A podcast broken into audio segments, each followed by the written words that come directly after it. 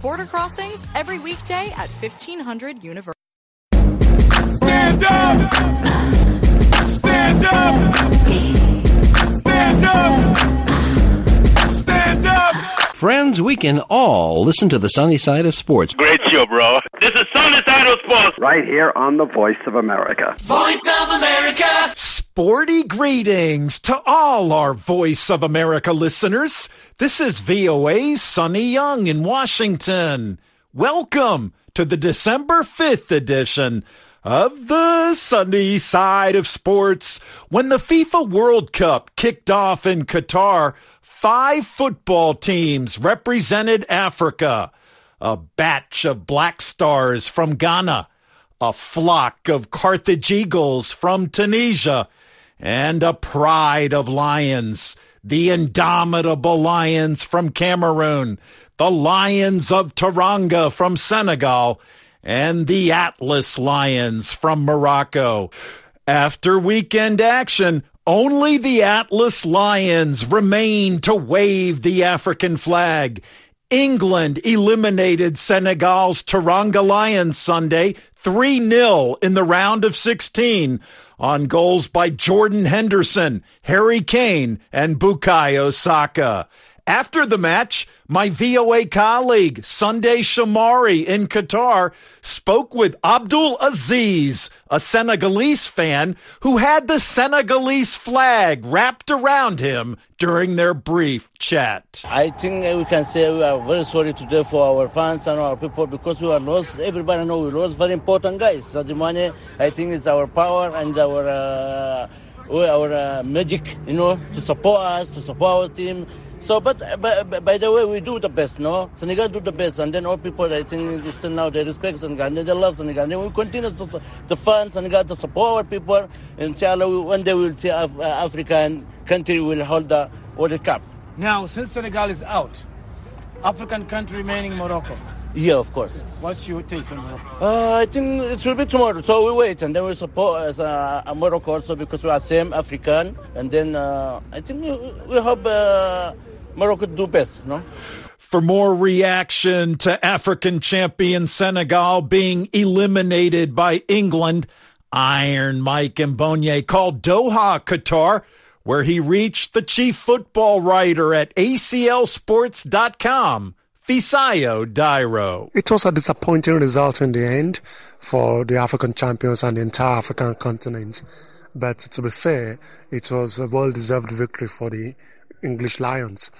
Yeah, the Senegalese started the game quite well, frustrating the Britons in larger spell. But the moment they considered that first goal late in the first half and then considered the second, you we already knew the result was going to be that way. But on the balance of play, one can hardly argue that England deserved their win. And Senegal will have to emerge from that with some vital lessons. And like I said, they started well, they coped well with the Britons, but in the end, they felt like a pack of badly arranged cards. Um, they allowed some holes in, in, their midfield and defense, and of course, they made some unforced errors, which uh, the English Lions duly punished. Having said that, they have to hold their heads high because they're one of the only two African teams that advanced from the group stage from the group stage, and having gone this far, the only thing left to do is just to take the results in your chain and learn from that ahead of future competitions. There were media reports that aside Sadio Mane, some regular players of Senegal were out due to injuries and bookings. Do you think the players' absence affected Senegal's game? Yeah, without sounding like bringing up excuses for the Senegalese, it's obvious that if you miss the caliber of players that the Senegal national team were missing on Sunday night, yes, you expect that to affect the powers. We all know that they came into this tournament without their biggest player, arguably Sadio Mane. And after the first game against the Netherlands, they lost one crucial midfielder in Cheikhou Kouyaté, who plays in England. And then, in the third game against Ecuador, one of their most experienced midfielders, Idrissa Gana Gueye, got a second booking, which ruled him out of the game against England. So these are three pivotal players. And if any team in this world is shorn of three key stars, you expect that to have an effect. But having said that, I think they lost to a better side. They lost to one of the favorites to win this tournament. That's England. They lost to a side that are unbeaten in this competition up to this point.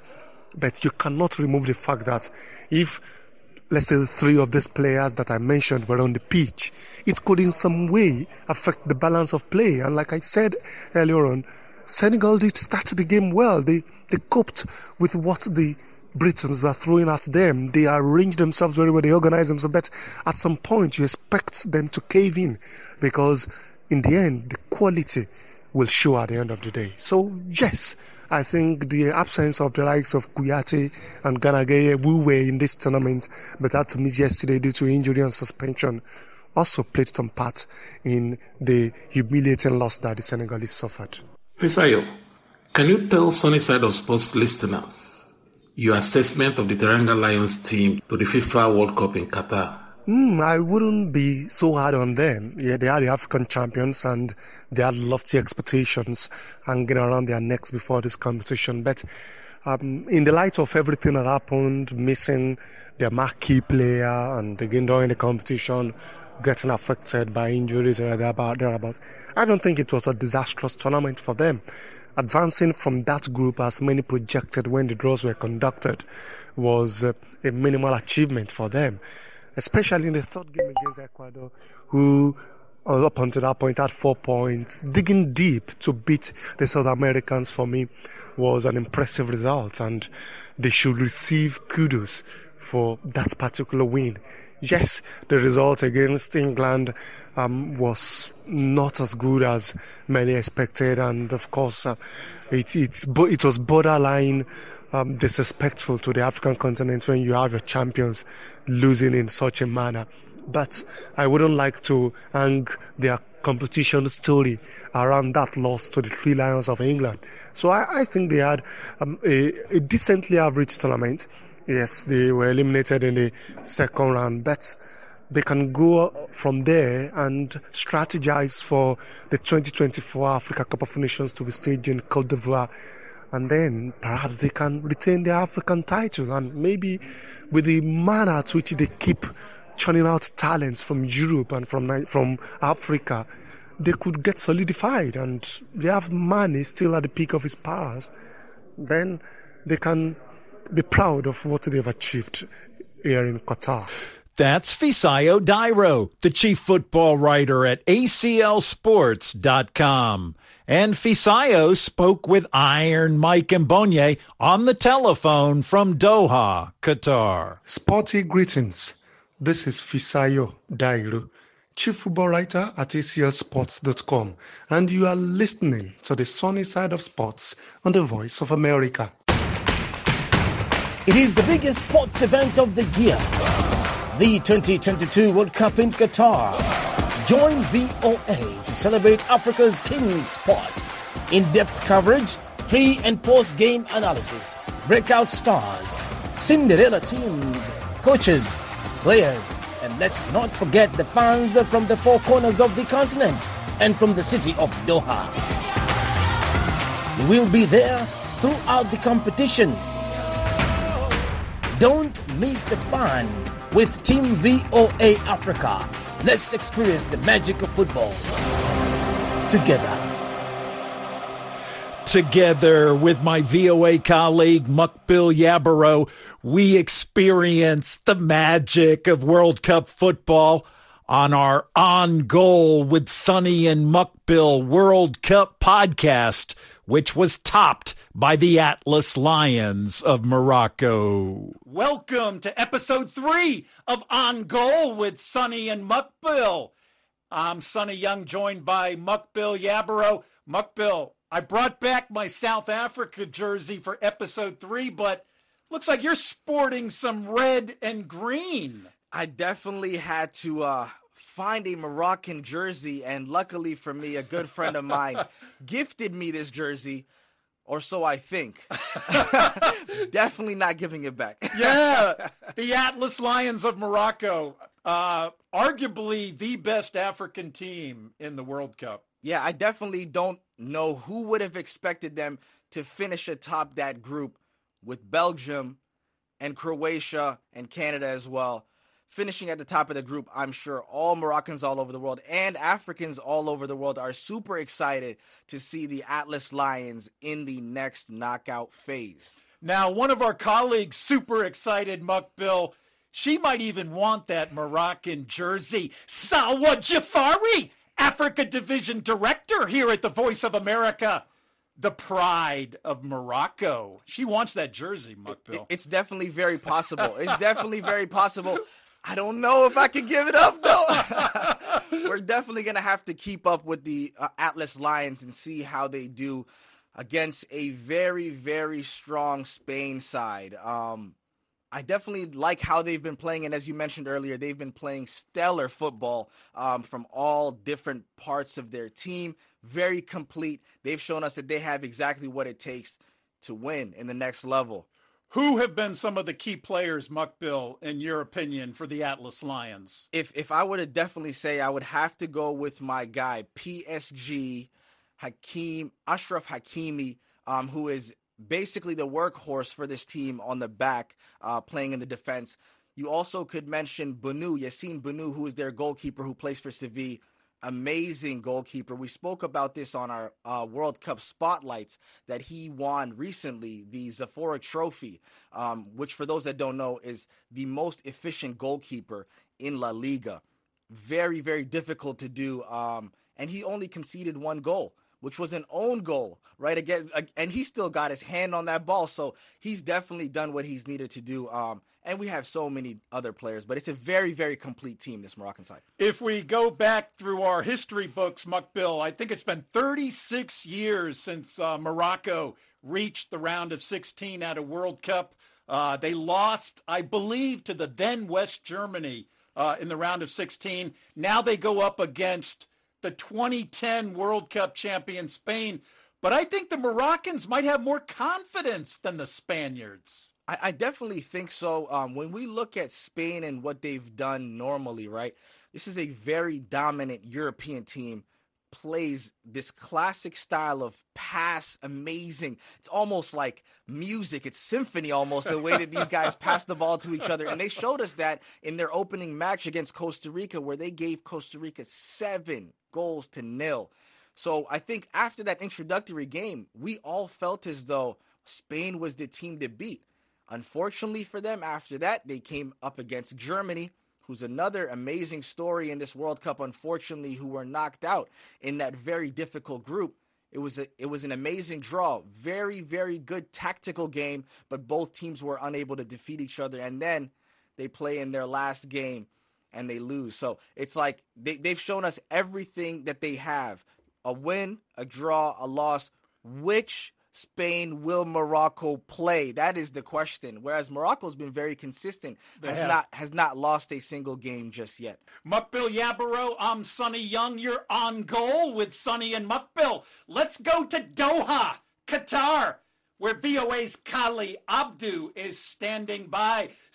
Sporty World Cup greetings, Kali. Same to you, my brother. I love the energy in the studio right now. You guys are enjoying the World Cup, it seems.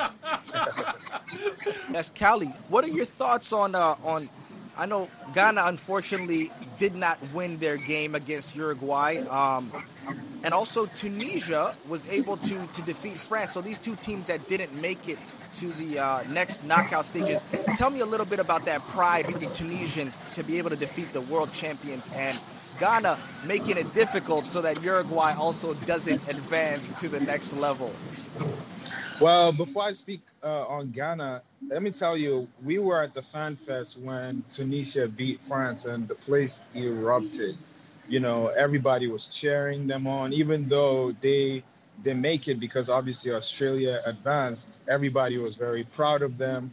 You can't say the same about Ghana. I'm going to tell you right now, all the journalists from Africa were really disappointed because of how the Ghana game ended. You know, they started well, well, they started getting a penalty, and then we were all cheering them on. The, South American journalists were holding their heads. You know, they, they couldn't watch, and then once they missed that penalty, it was down. It went downhill pretty fast for them, and we didn't understand what was going on. But you know, like you said, um, Uruguay didn't progress uh, because the South Koreans showed tremendous spirit.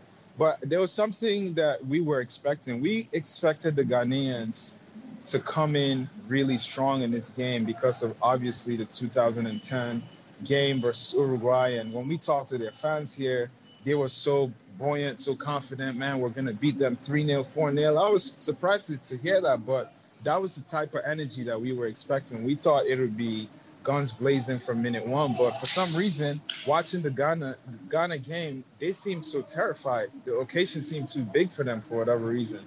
So it was uh, interesting to watch.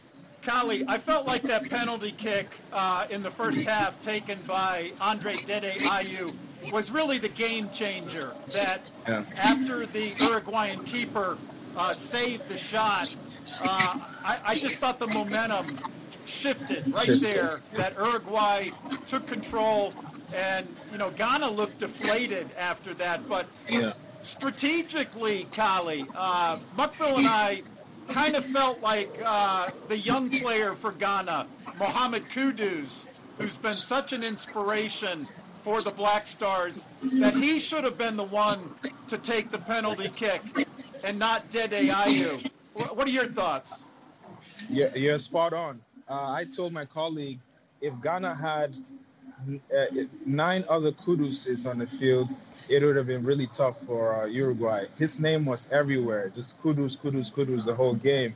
Uh, you couldn't say the same about his, his teammates. Um, uh, for, for, for some reason, just from minute five, I, I, told my colleague he seems off. He just doesn't seem up for this. And I was surprised to see him uh, taking the penalty, which obviously he missed. Um, but uh, but yeah, you know, there's also another player. I, I don't recall if he was playing, but Williams. I think he plays in La Liga. He's the, the designated penalty taker for Athletic Bilbao.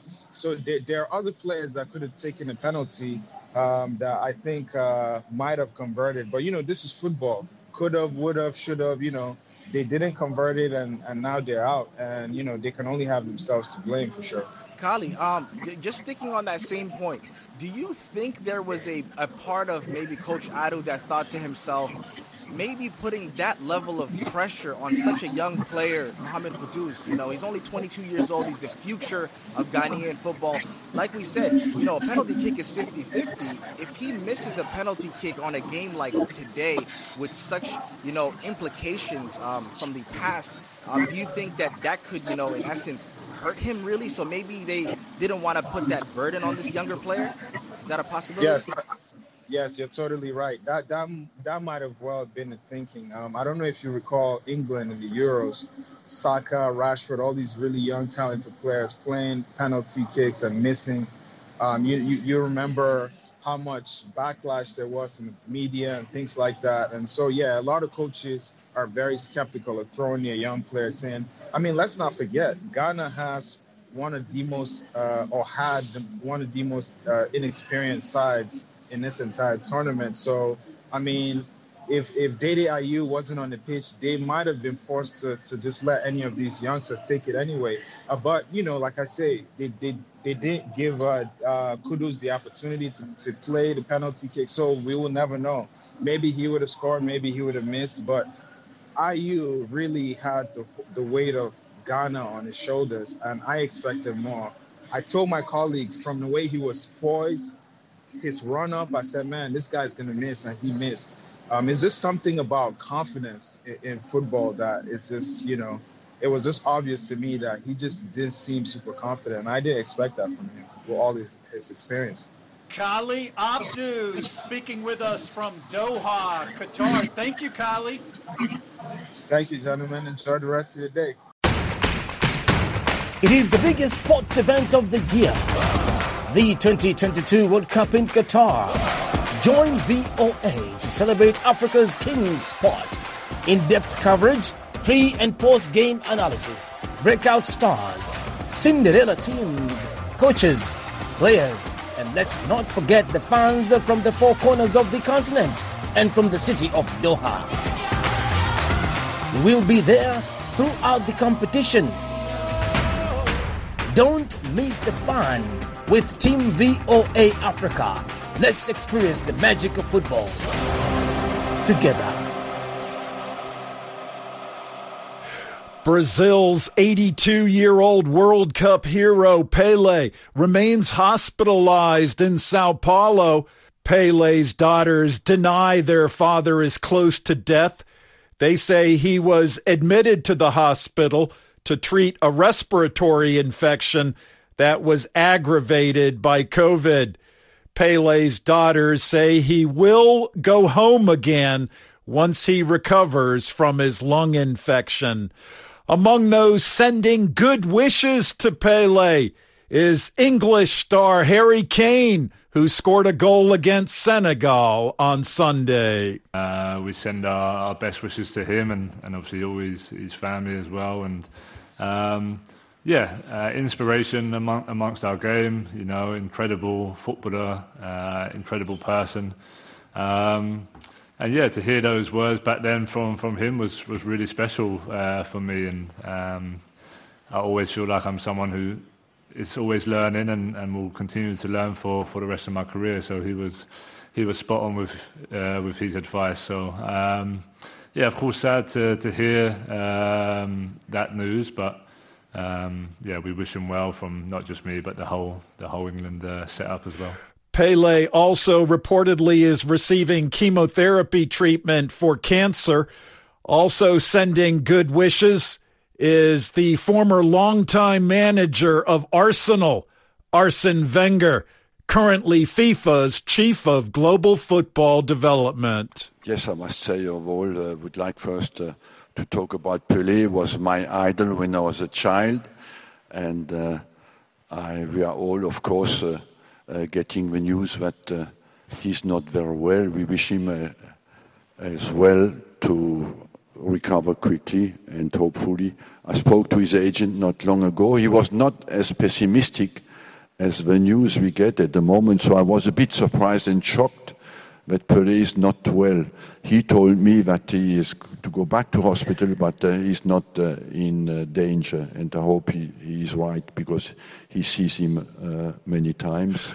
Meanwhile, former German star Jurgen Klinsmann, who lifted the World Cup trophy in 1990, is currently serving as a member of FIFA's technical committee for the World Cup in Qatar.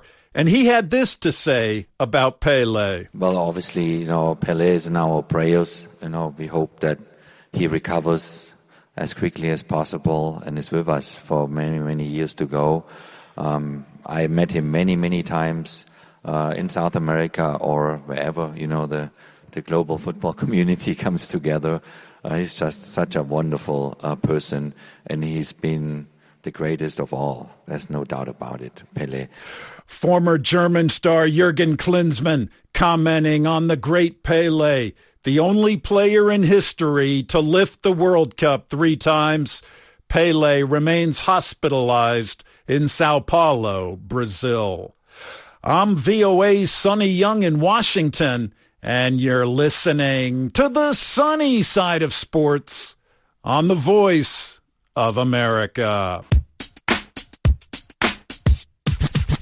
Hi, this is Larry London, the host of VOA's Border Crossings, where we feature music and interviews along with your favorite artists from around the world. Tune in and interact live with us here in Washington, D.C. Hello, Shirin. Hello, Larry. How are you? Good. How are you tonight?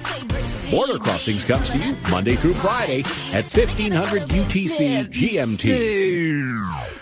Thanks, Larry. That's Larry London, a man who's always ready to cross musical borders. I encourage our sunny side of sports listeners to follow me on Facebook and Twitter. My Facebook address is facebook.com forward slash VOA Sunny, and my Twitter handle is at VOA Sunny Sports.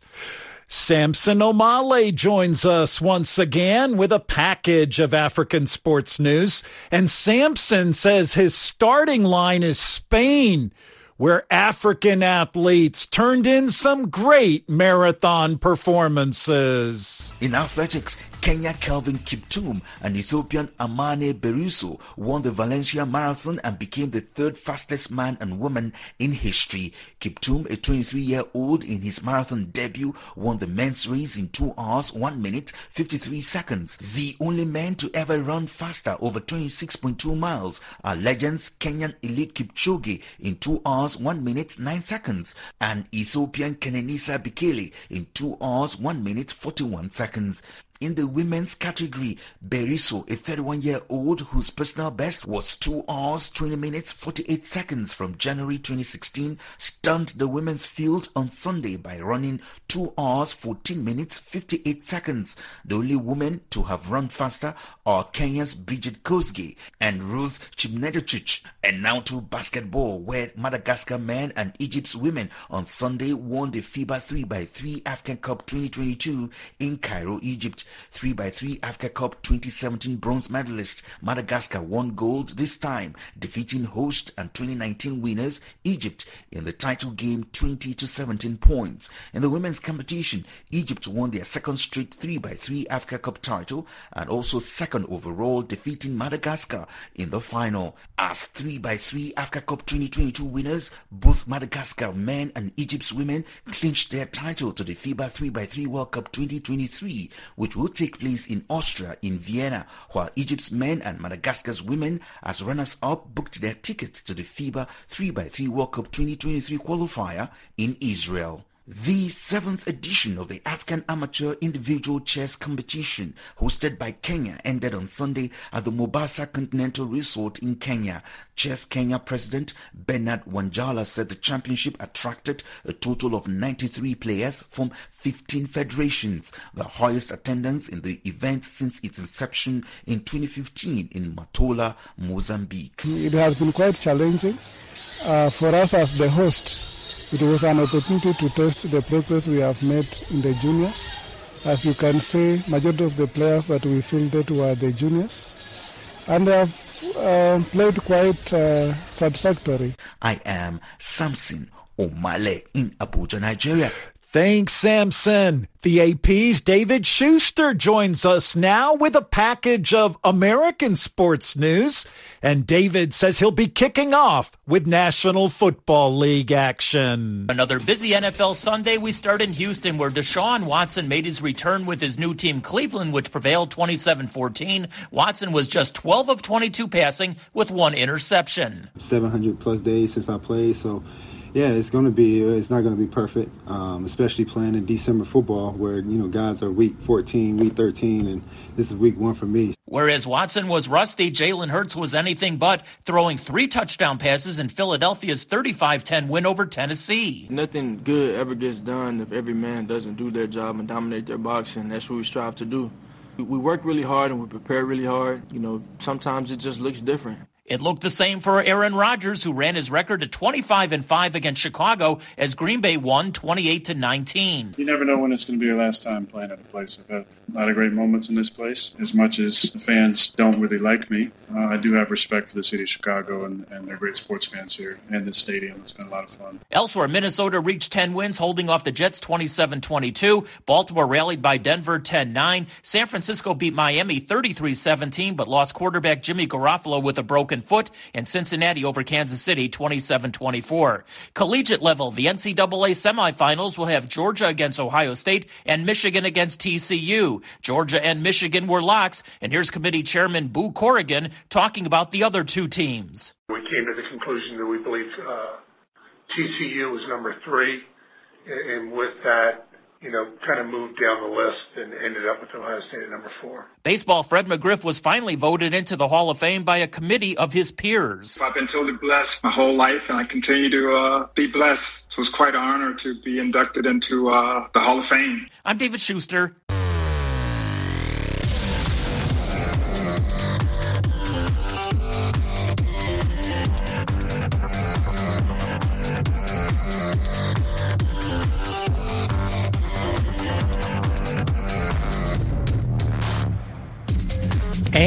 That wraps up the December 5th edition of the show. Thank you for tuning in. I get it. I'm VOA's Sonny Young in Washington. And that's the sunny side of sports.